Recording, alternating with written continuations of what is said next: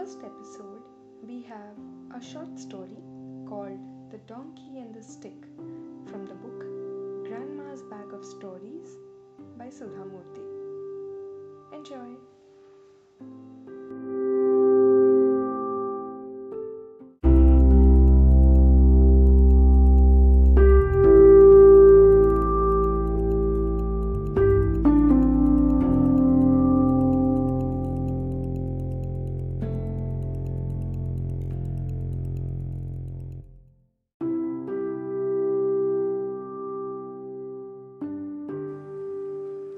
Donkey and the Stick by Sudha Murty.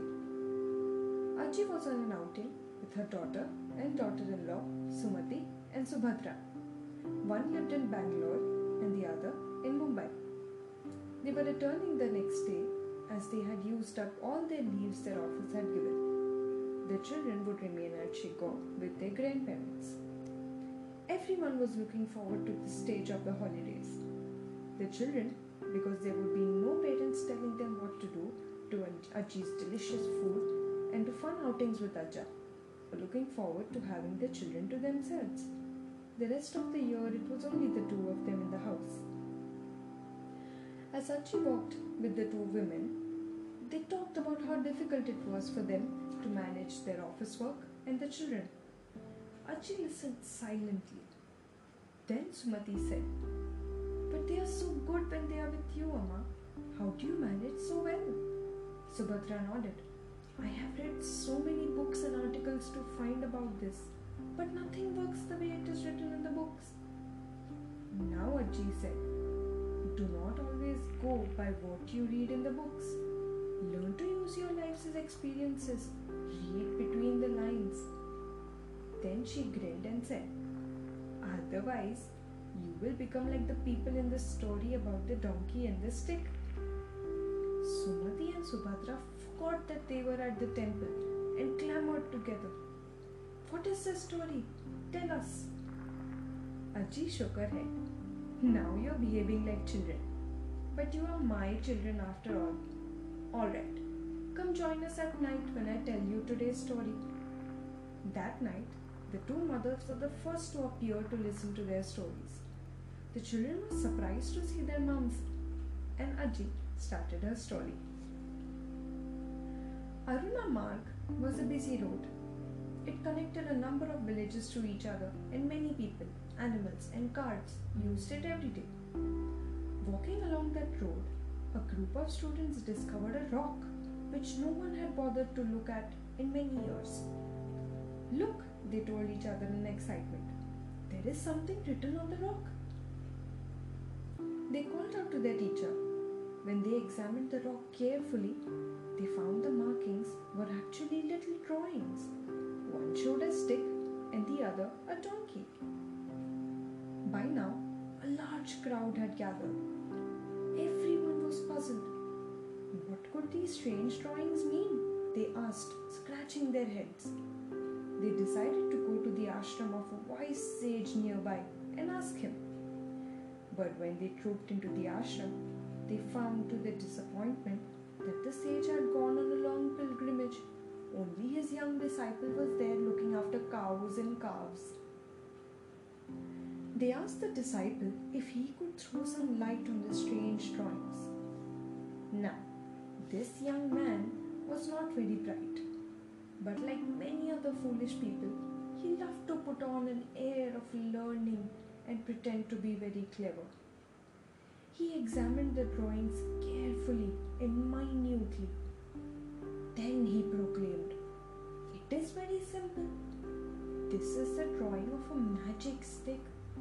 The man with the stick is the hero of this place. He died protecting this village centuries ago. Each person using this road must worship the rock and make an offering to it. The one who ignores it will become a donkey. The villagers were astonished to hear this strange explanation, but they were devout people, and on that very day, they set up a shrine around the rock. They installed the foolish disciple as the head priest in charge of taking offerings from passing travelers. The disciple was very pleased with his brainwave. Of course, he did not know what the silly drawings meant, but he no longer had to run after calves and get kicked by angry cows in the ashram. He could sit by the rock the whole day, taking his pick of the offerings to the rock and mutter a few mumbo jumbo prayers. His happiness lasted a few months till the wise old sage returned to the ashram.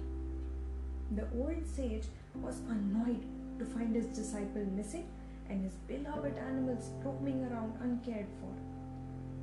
Then he looked into the distance and saw a large crowd gathered by the road. He went to investigate and found his missing disciple there, looking happy and well fed, busy accepting offerings for a rock. He stood watching for a while.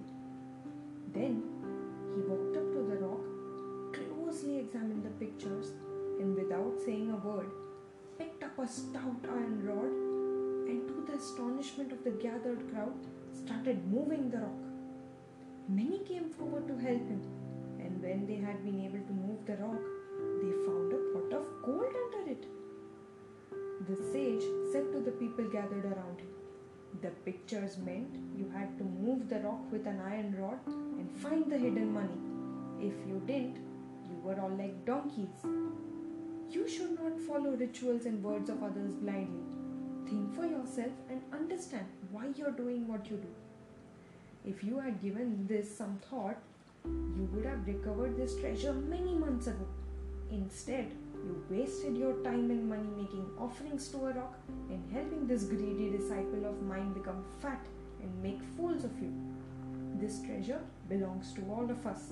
Let's use it to keep this road in good repair so everyone can use it and go about their work in peace.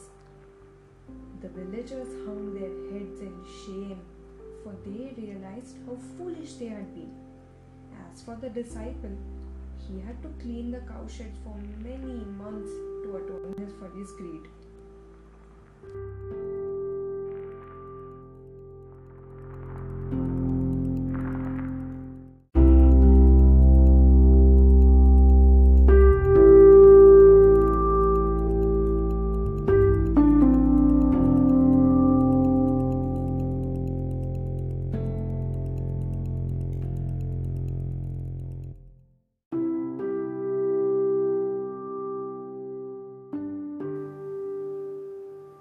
Listeners, if you made it till here, thank you for tuning in. This is the format that I plan on continuing with. I understand that there may be certain issues with the audio. Um, this is my first time doing a podcast, and I hope it gets better going on. Hope you like it, hope you support it. Keep listening and have a good sleep.